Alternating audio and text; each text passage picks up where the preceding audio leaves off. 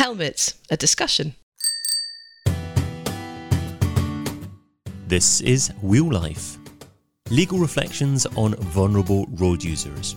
The podcast where two experienced lawyers, who also happen to be enthusiastic cyclists, chat their way through topics concerning cyclists and other vulnerable road users from a legal and insurance perspective. Hello and welcome to this edition of Wheel Life. I'm Caroline Hall of DAC Beachcroft Solicitors. And I'm Emily Formby of 39 Essex Chambers. So, Caroline, how are you? Um, yeah, not the greatest at the moment. How about you? Likewise, we both seem to have been struck at different ends of the country with different bugs, don't we? But not COVID in my part. But I think you have it, don't you? I do have COVID. Oh. I went to a I went to a gig and I've come out with COVID. So, a couple of days of uh, isolation. Well, the rest of the week and into next week of isolation for me. So uh, it's quite nice to see your smiling face. it's lovely to see you too. The price you pay for being a gadabout. Anyway, this time, this episode, we're going to have a chat about bike helmets, which is something I was going to say we've promised or threatened to do for nearly two whole series now. But at last, the moment is right. Yeah, and it's it's one of those topics um, that you look on cycling forums, or to be honest, you give training on highway code, and it's something that people flag up. It's um it's a hot topic that people have quite strong views on. But I think today we're going to try and cut through the emotions of it and just look at the the case law and the the various research papers in, in the area. Yeah, I think it's true to say that the sort of the legal reality, certainly for uh, litigation for bike helmets, is rather less exciting and less fermenting than you might suppose from the passions that it gives rise to. But to give it a little bit of context, some of the risks of cycling in the UK between 2004 and 2020, cycling fatalities have increased, and it's been about a 5% increase from 134 to 141. Um, but between 2014 and 2019, actually fatalities were falling year on year. In 2020, oh, pandemic year, they increased by 41%, which is a huge increase.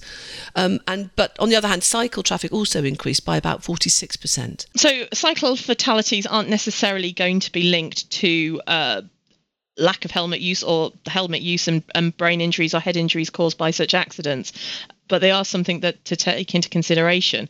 The statistics that we're looking at and we're talking about here, they don't break them down to what caused the fatality. So w- our experience of dealing with these cases are quite a lot of them will potentially be from head injuries, but they could also be from severe uh, fractures or internal injuries. So we're going to go on to talk about helmets, but it isn't necessarily that all fatalities are, are linked to um, head injuries. No, that's absolutely right. And indeed, when you get to such catastrophic accidents that lead to fatalities, the bike helmet itself may not necessarily come into play at all. Because you often, as you say, get internal injuries or torsional injuries or you know, the terrible consequences of people being swept under lorries and you know long bone fractures and all sorts of other things. And in some ways, what's interesting about bike helmets is what it is they are meant to be able to do because the, the realms in which bicycle helmets are to provide protection is quite different from, for example, the protection level that a motorcycle helmet is, is meant to afford. And I think that's a very important thing that people need to bear in mind that when you're having that emotive conversation about accidents and bike helmets, people don't necessarily think of is, you know, what is it that the bike helmet's meant to do? So when you look at the safety standards of the helmet, um, we comply in the UK with UK EU adult helmet standards. So as a starter for 10, if you're ever looking at buying a helmet, you want to make sure that it's stamped with the British standards or the European standards um, that were created back in 97, approved in 2012. But EN 1078 is the EU General Product Safety Regulation Standard, and the British one is BS EN 1078, which is the British standards adoption of the same one. And post Brexit, the same test will be applied. So yep. it, it doesn't matter if you've got a one that's got um, an EU stamp on it or, or um, a British standard, it doesn't matter. That's a really good point. It's if it's a good helmet, it's a good helmet. It'll stay the same. But broadly, in terms of protection that it provides, they're tested by falling onto a flat surface at the equivalent speed of 12 miles an hour, and on a pointed surface at 10 miles an hour. And the helmet's got to produce less than 250 grams of impact energy. So, more than 300 grams of impact energy is likely to result in significant head trauma or death. So the really important thing about that that'll immediately jump out at you is how low the speed is. I mean, 12 miles an hour is really a very low speed indeed. And it's kind of easy to suggest that actually, in any kind of higher speed, they're not going to provide much impact um, protection at all. Yeah, and and those when we move on to the case law a bit later, that's what will be flagged up that in a lot of occasions it doesn't make any difference um, if you're wearing a helmet or not there still would have been severe injuries um, sustained so what we're talking about with wearing a head in um, wearing a head injury so what we're talking about with wearing a helmet is in relation to what um, Emily's just flagged up here, which is the the speeds, and it's falling. A lot of the time, it's falling from cycling along, hitting potentially, say, a a, a, tree root or something falling off and hitting your head on the ground. That's the kind of impact it's going to protect you from. If you if a, a cyclist pulls out of a junction, say, and is hit by a car at 30 miles an hour, it's and they're they're they're thrown into the road at, at a similar speed, it's not going to protect them in the same way. And I think it's also important to understand what's meant by flat surface and pointed surface. So, for example, as you said rightly say, if you if you come off your bike and fall onto the pavement and hit your head, then that's a straight impact. And of course, the direction of force. Here we're getting into physics, so it's pretty soon getting out of my realm. But the direction of force is the same direction that you're travelling in.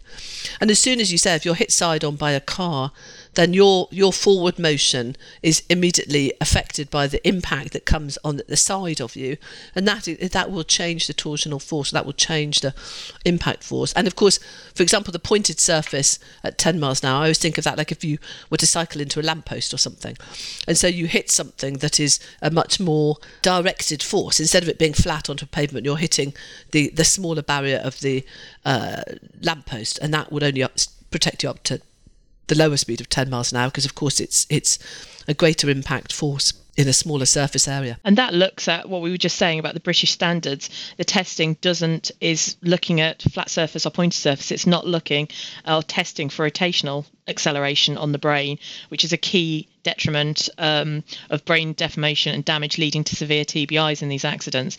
And conventional helmets don't include that te- kind of technology, but that there have been quite massive developments in terms of new cycle helmets moving forward and new technologies that actually try and work on those rotational um, that rotational acceleration. So are trying to look at other accidents and protecting the brain when it when you're not, as we just said, falling on a flat surface or cycling into a, um, a lamppost. Yeah, so that's a really good point. Although the actual standard in order to get the badge from the British standard or the EU standard is relatively low, that's not to say that technology has stood still and that there aren't some helmet, helmets you can buy that provide a level of protection that's considerably over that British standard.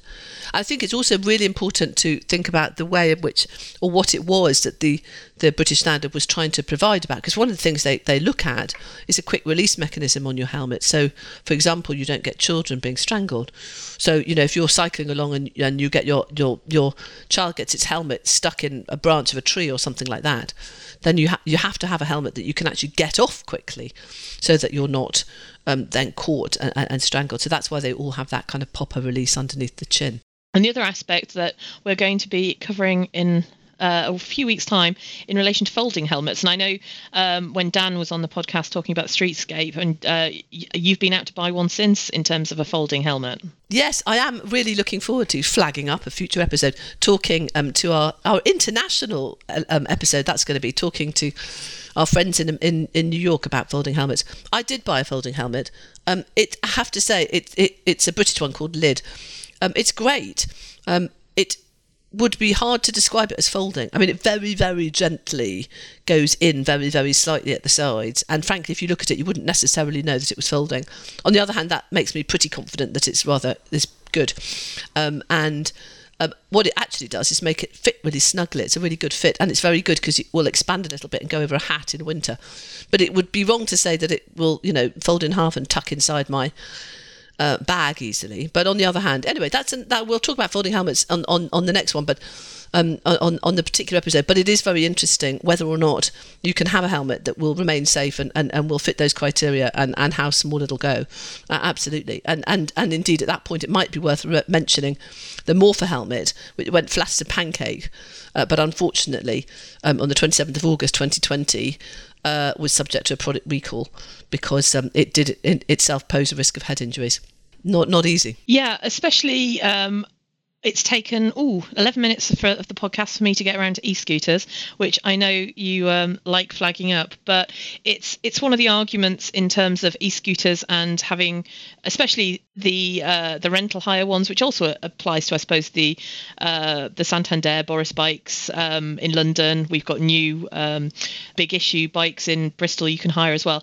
For people just jumping on these bikes having a helmet with them the folding helmet seems like a solution to have because if you're just going to pick up a, an e-scooter on the side of the road, where where is the helmet going to be?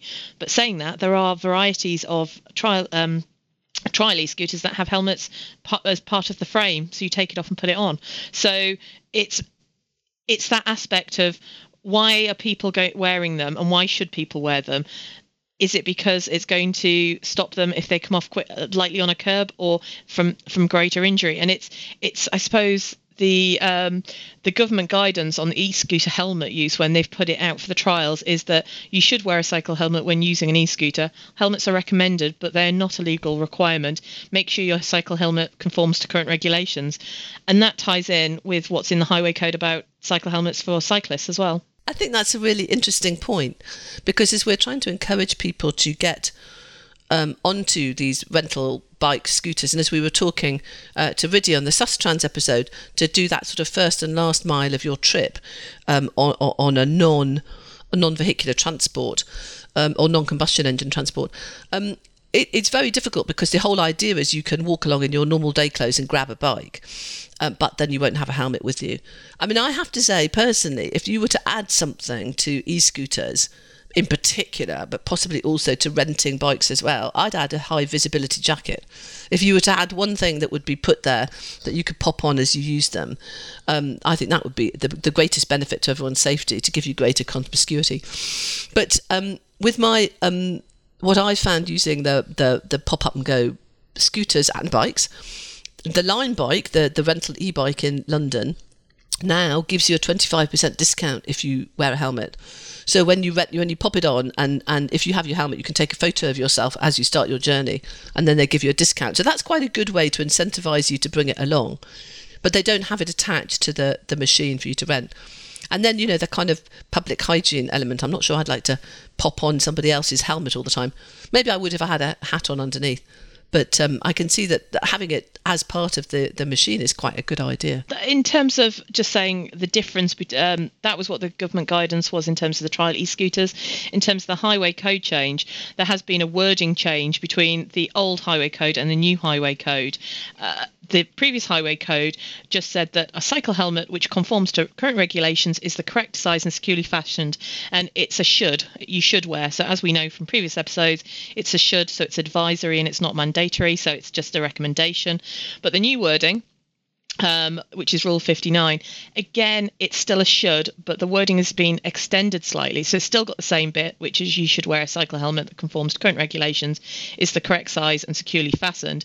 But it then goes on to say evidence suggests that a correctly fitted helmet will reduce your risk of sustaining a head injury in certain circumstances. And that feeds back into what we were saying at the beginning that in certain circumstances, yes, a helmet will help you, but in certain circumstances, it really won't. So, what's interesting perhaps now is to have a look at some of the findings about what bike helmets do and don't do. And there are, not surprisingly, as anyone will know from cycling forums, massive swathes of disagreement on the effectiveness of helmets. But ROSPA, the Royal Society for Protection of Accidents, in 2003 published a summary of articles discussing the effectiveness of helmets. And um, they stretched to, with summaries alone, 18 pages of content. And obviously, that's now 18, 19 years ago. Now, ROSPA don't support compulsory cycle helmet laws. But broadly speaking, from that sort of summary, what we can distill is conventional helmets do significantly seem to significantly reduce the risk of death or TBI from an impact, but they could be better. And conventional helmets don't sufficiently reduce rotational acceleration, which is what you were talking about earlier, Caroline, which is a significant cause of the severe TBIs that we tend to find in our work. Um, although more recent technologies do help with that, and, and we've got um, we can talk about that a little bit more later in the in the pod.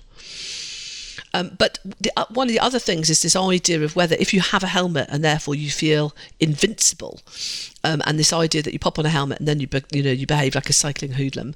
The research doesn't tend to suggest that cyclists take more risky behaviour once they're wearing helmets. Um, but it does suggest that, that, that if they're worn, they may lead drivers to driving more closely when they're overtaking you, as in fact does being a male rider. Um, but hopefully, with the new highway code setting out very specific indications of the distances you should leave for passing people, uh, that may, you know, come to be a bit more of a cultural um, abnormality. I'm, i must admit, I've never put a cycle helmet on and thought I'm going to ride a bit differently now. I just automatically put it on and drop, ride in the same way. Uh, but looking at pictures of me on a bike as a kid, I didn't wear a helmet. We just that wasn't part of mind you, I was riding it around a park. I wasn't on a main road, but um, my I've mentioned my friend Ruud previously on this pod. Um, my Dutch friend, and he he doesn't wear a helmet because he's never worn one at home, never worn one when cycling, and he doesn't wear one in this country. But he takes his son out, and his son wears one. So it's what you're used to doing, and he neither way just doesn't wear one. Uh, whereas, and I've never altered my behaviour. I just put one on, it and I I wouldn't say it.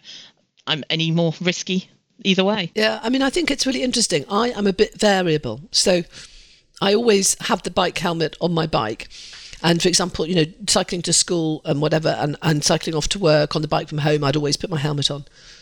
I find that I'm rubbish at remembering to take it when I'm going on the train and then getting the getting the bike afterwards. And if I arrive at the station and haven't got my helmet, it wouldn't stop me getting a bike. Mm-hmm. And that's even cycling in London, I'd still do it without a helmet. But I think I am quite risk averse. I mean, I think the other thing you're talking about us having risky behaviour. Lord Caroline, in our job, I don't think we are particularly risky people. I mean, you know, um, we have a fairly attuned, um, indi- you know, we have fairly tuned senses as to what may happen.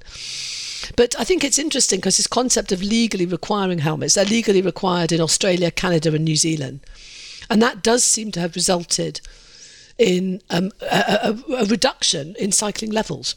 So moderate, but enough to be a significant statistic. So in New South Wales, they mandated helmet wearing in 91. And in the following two years, there was a 36% reduction in cycling. And there was roughly a 60% reduction in Nova Scotia in 97 in Canada when the law came in then, as opposed to how cycling had been in, in the year before, 95, 96. But I think what's interesting is um, that sort of behavioural and cultural change, as you say. You know, um, with Ruud, he doesn't wear a helmet, but his, his, his kids wouldn't think of cycling without them.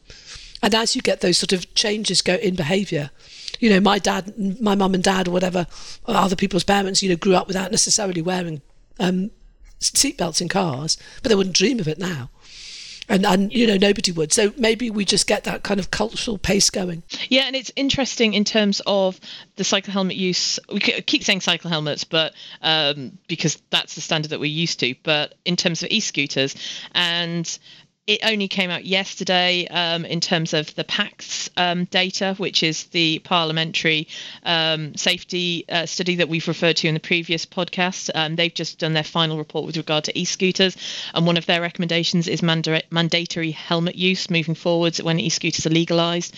And in a lot of countries, that's one of the changes that they, they have actually brought about, where they've been introduced into countries and then e- then um, helmets have been made um, mandatory afterwards following uh, rafts of injuries. That's very interesting, actually. Yes, so you have a sort of period of time when it becomes more culturally acceptable and then you make it mandatory. Yeah, um, but that's e-scooters versus bikes, and it's it's a as we said, it's almost a cyclical argument that that it comes up on the forums and different things about e-scooter um, e-scooter use, sorry, helmet use, and uh, whether or not it should be forced to cyclists because one of the other arguments is that it stops people. It's um it's a barrier for people cycling if they've got to supply all of the safety equipment on top of the bikes. I think I think that's right, and the health benefits of cycling. The um, Department of um, the Department for Transport in the UK endorsed a 20 to 1 ratio in 2010 of health health benefits to cycling outweighing the risks of cycling. I mean that includes pollution, but also includes impacts. And so um, you know, the, the, the benefits are so great that putting barriers in the way is a bad idea. So moving forwards and where we are with case law and the impact it might have on a personal injury claim if you have an accident, you weren't wearing helmet at the time, it, it all depends on a load of different factors. And the main case that um, seems to be that everything follows from is case of Smith and Finch from 20, 2009. Um, and from that, it's the failure to wear a helmet will amount to contributing negligence and any liability accordingly reduced, provided it can be shown by the party raising the argument that failure to wear the helmet had a causative effect. And going back to our previous um, podcast about contributing negligence and causative effect. Do you want to just explain that briefly again, Emily? So the idea of how much your um, how much your wrongdoing has an impact on what you're actually doing. So um, the causative potency, I mean, in a way now in the hierarchy of road users, if you are um, of, a, of, of, a greater body and a greater sort of impact, and you have a greater impact on what happens, you're going to bear a greater responsibility for any wrongdoing. So um, a lorry that um, knocks over a cyclist is is naturally going to have a higher causative potency and a higher engagement in in the contributory negligence to an accident albeit if you've got a cyclist who's cycling, you know, extremely fast along a, a along a pavement and bounces onto the road in the middle of, you know, straight in front of somebody that can't do anything about it, then then the scales will tip in the other direction. So, in terms of the helmet use in the Smith and Finch case, uh, Mr. Justice Williams held as it is accepted that the wearing of helmets may afford protection in some circumstances. So this goes back to what we were saying earlier about it's not going to be all circumstances. It's going to be probably a certain tranche of cases, it must follow that a cyclist of ordinary prudence would wear one, no matter whether on a long or a short trip, or whether on quiet suburban roads or a busy main road. In my judgment, the observations of Lord Denning in Froom Butcher above uh, should apply to the wearing of helmets by cyclists. So that would be a theoretical reduction of about 15% to reflect the fact that in not wearing a helmet, the claimant has contributed to their accident. But in this case, it was found that I'm not satisfied on the balance of probabilities that the claimant struck the ground at the low speed necessary for an improved helmet to have protected him from the severe head injuries. And this goes back to what we were saying earlier about him hitting the floor at 30 miles per hour versus hitting the floor at 10 miles per hour, if that had been the case and it was a low impact collision and wearing a helmet would have made a difference, then the judgment here would probably have been different. I think what's so interesting about this case is it's the one that's held up as being evidence that you can have contributory negligence for not wearing a helmet. Although when you actually read it, that wasn't the outcome in this case. And in a way, it um, highlights the exact problem that we've been talking about, which is it's so difficult to show that at anything above a very low speed and at a direct blow, that in fact the helmet would have had a, would have made a significant difference, or would have made a difference such that the cyclist who would naturally be the kind of lower culpable party deserves to have their damages reduced for that fact alone. And we, as we also know, Emily, that it's not just enough for as a defendant to turn around and go, well, the accident reconstruction experts have said that the collision happened and the claimant would have hit his head on the ground at 10 miles per hour. Therefore, oh look, this is what the standards say. Therefore, there would have been a difference. You generally need e- medical evidence to be able to show that there would have been a difference. Yes, I mean, in fact, as, as the judge went on to say in in the Smith and Finch um, a judgment, he says, um, I can't exclude as a, or I cannot exclude as a possibility, even if the impact was low enough that the injuries responsible for the claimant's residual in- disabilities were caused by a contrecoup injury, an injury from which a helmet would not have protected the claimant. Accordingly, I make no finding of contributory um, negligence. So even if you had evidence that the impact was below 12 miles an hour, you then need to have that medical evidence to show that um, the disabilities were caused by a contrecoup injury. So not only that it was of a low enough speed that the helmet should have protected him, but that the injuries he suffered would not have happened had he been wearing a in- helmet. So it's a very it's a very high bar in that respect. It's a both the the requirement of the helmet is low, and then you have to have medical evidence to show it would have been a determinative factor. Yeah, it goes back to what we were saying in terms of the helmet at certain speeds and in certain falling flat on the ground or against um, a pole versus pulled across the ground, rotational forces, all of these other things that are happening. In addition, you've got to you've got to be able to show that there has been a difference made. So it, it is a difficult argument to run. Absolutely, and I think um, you know the, the the next case of Reynolds and Strutt & Parker is also quite interesting, because actually they say in that that there was the principle from Smith and Finch that not wearing a helmet would be contributory negligence. I think I would state it as could be contributory negligence actually, because you've got to have those those those barriers of making a difference. But in that case, um, the claimant he was actually suing his employer because he was on a bicycle in a race between four cyclists on a track in Deal in Kent when they were having a work they were having a work bonding day. Do you remember when we used to have work bonding days when people used to go out and about and do things? Anyway, so they had three activities on this action-packed day. Um, and um, anyway, one of them was um, a, a, cycle race. It was meant to be a team bonding office outing. Thank you to the staff, but whatever had happened, they'd all got wildly competitive, um, and um, the, the, because they ended up having a bike accident. So the um, the claimant brought his claim against his um, employer, but we can forget all that for now. Uh, we're not talking vicarious liability, that's why.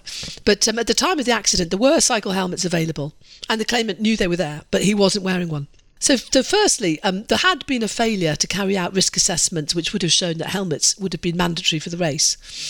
Um, but um, the fact that he wasn't wearing a helmet and it could be contributing or would be contributing negligent after Smith and Finch um, it, the, the, the, the, judge found from his findings of fact in respect to the claimant's riding, he was contributory negligent. And because he was aware that cycle helmets were available, if only because his main rival was wearing one, um, and so he didn't protect himself from harm. And um, so, it, as he said, you know, with, with Smith and Finch, somebody who's having a quiet country cycle if he can be contributory negligent for not wearing a helmet, those who engage in competitive racing um, will, you know, be much more likely to be to blame for failing to protect themselves. Now, kind of interestingly, what they'd done in that case was they're having a race, and in their bonding, they'd got so frenzied that he'd sort of cut his way through between the final three people. It was it sounds more like the sort of final stars of the Tour de France, and he was kind of going hell for leather to try and get for the line, and managed to basically cause a pile up and a collision. Um, and anyway, I mean, as always, these things end up with disastrous injuries, so it, it ill behoves me to, to, to make light and be flippant. But anyway, as a result of that, the claimant was found to be two thirds responsible for the injuries that he suffered, on the basis both of the failure to wear his helmet, but also because he tried to block his competitor, and he actually caused the accident by smacking into them. So that's an instance where very much because of the facts and the circumstances, there was um, contributing negligence on the part of, of the claimant, and, and, and the helmet was a melded part of that fault. Well, you just flagged up there the Tour de France, um, but it's the Tour de France, but also the sportives you do around the country. It's mandatory at all of the big cycling events to have to wear a helmet, and a, a lot of the things uh, the sportives I've done, you have to turn up at registration with your helmet in your hand to show that you've got your helmet and you're going to wear it. And some of the timing chips are put on your helmet to make sure that you wear it, and they will stop and pull people out of the rides if they haven't got a helmet on. All admirable and sensible steps to take. There's a few other cases that we could look into, but most of them seem to be saying exactly the same thing in that it all comes down to the speed um, and the uh, needing evidence to show that it would have made some difference. Yeah, and I think that's pretty much it. So, as I said, when Smith and Finch came out, there was a bit of a sort of flurry in our world as to the fact that it might make a sort of major difference, and um, I, I, don't actually honestly think it does. It, it it sensibly sets out what you would expect, which is just if, if you've got evidence to show it makes a difference, it can make a difference, but it's not an automatic lop off of damages. Yeah, you've got to be able to back it up, but equally, if it's a head injury case, uh, from a defendant's perspective perspective, 10 15% off um, a rather large claim is worth looking at investigating to see if it would have made a difference wearing a helmet. Oh, absolutely. And, and, and I mean, and of course, with the claimant to duck on the damages to that extent, is, it matters to them as well. So, I mean, all, all, all I think we should take from that is that it is a um, it's it's become a fairly standardized position, which is it can it can it doesn't automatically make a difference if you wear a helmet or not. But if you're not wearing a helmet, then it is automatically something you would want to look into. And in the right kind of um, accident, both the, the nature of the accident and the nature of the injuries, it can indeed result in um, a, a, fairly significant 15% reduction in damages. So it's certainly something that it's important to look into. And maybe finally, what we should just do is, is uh, you said earlier about the new helmets that um, work to a much higher standard and better standard than the um, British standards. Um, um, and, and, and there's um, been some quite interesting work looking at how well they are able to protect against TBIs, which, as we've headed, we've highlighted, are the, the very nature of the injuries that we tend to see, and um, against which um, help would be welcome. So the standard um, test, as you say, doesn't test for rotational acceleration on the brain, which is the key determinant of the brain deformation and damage leading to TBIs. Um, but um, there was a study looking at whether helmets with such technology do provide better brain protection. And the technology was looking at helmets that have A, got a friction reducing layer, which is something which allows the helmet to move around your head during a crash, and B, a shearing pad, which does essentially the same thing but doesn't require an additional layer of material. It's actually silicon pads using to enable rotation. And thirdly, a wavy cellular lining, which also aims to do the same. They're all trying to help in this rotational force. And the fourth one that's come up was is an airbag helmet. So Hovding, which isn't a conventional helmet, but rather it's an airbag which you wear around your neck, and it inflates in the event of a crash to protect your head. Yeah, I've seen um, I've seen actually all of these at um, before Ride London, they have they have kind of this big fair kind of thing. You can go and buy new new kits or uh, protein bars, whatever else. So I've seen, I've definitely seen the Hovding, and I've seen one with the friction layer as well. So one moves on your head and the helmet moves separately to it. So um, I've seen them. I've not actually tried them, but um, they say where was it? The helmets were tested by being attached to a dummy head, fitted with sensors to monitor the rotational acceleration, and then dropped onto an anvil covered in sandpaper to represent tarmac. Um, and they were dropped at 14 just over 40 miles an hour. And so what it found was all of the newer technologies reduce peak rotational acceleration, which you would kind of expect, because otherwise, why on earth would you have spent all that time and money and research and making them? But they did help um, with the velocity and whole brain strain when compared with conventional helmets. And so they are therefore effective methods uh, for reducing neuroinflammation post injury and perhaps protecting against TBIs. So hopefully we'll might see these technologies moving forward and becoming more um, uh, available um, uh, and becoming sort of standardized. But the Hovding, Caroline, the one you talked about, the the the um, uh, the airbag for the head, so that outperformed all the hel- other helmets on injury metrics in the first 30 milliseconds of impact because it reduced the speed of acceleration. But funnily enough, not not surprisingly, perhaps just as with a normal airbag in a car, in real life impact, it would probably the the force has got to go somewhere, and so it's felt that it would cause a considerable neck strain on the user. On the other hand, when balancing that against a head injury, it might not be a um, you know it might be a balance that, that, that is worth having for the for the catastrophic injury. But there we are. The the researchers noted the location of impact is a key factor in whether the helmets perform well, uh, and so the and rotational force remains the really difficult thing. So I mean I, I think that tells us, as we know, the, the, the kind of the really serious injuries that we tend to see when somebody is hit from the side by a by a vehicle, you know, turning left or right and they're not seen, um, or or they're knocked off, you know, eh, with a torsional force. That they really do cause the catastrophic injuries, and unfortunately, um, one is vulnerable as a cyclist, and and helmets can provide some but only limited protection against such injuries. Yeah, it's the same if you're a pedest- hit a pedestrian as well, and we're not people aren't suggested that um, pedestrians wear helmets when they walk around in case they get knocked over or they fall and hit their heads, kind of thing. It's the it is it is the area that from a minorish a minor tap a minor hit can have catastrophic effects on somebody's life. A somber little note on which to end really. But i'm not sure that that um, there's much else we can say. I mean it's, it is true. All these things carry some sort of risk and helmets will help to some extent but um, um, it's not all as plain sailing as it might appear. So hopefully that's a sort of balanced run through of, of the ups and downs, the ins and outs, the highs and lows of helmet wearing. Yeah, and as things currently stand, it's personal choice in this country whether or not you wear a helmet, whether or not things change with e-scooter legislation at the end of the year uh, about helmets is another thing, but uh, we'll have to come back to that in series three. Oh yes, we shall. I will so enjoy more e-scooterage with you. So thank you ever so much. Really lovely to chat today. Against all odds, I hope you're feeling better soon. Yeah, you too, Emily. Um, and uh, I look forward to our New York helmet discussion. Absolutely. Can't wait. All right. Take care. Bye-bye. Bye. Thanks for listening.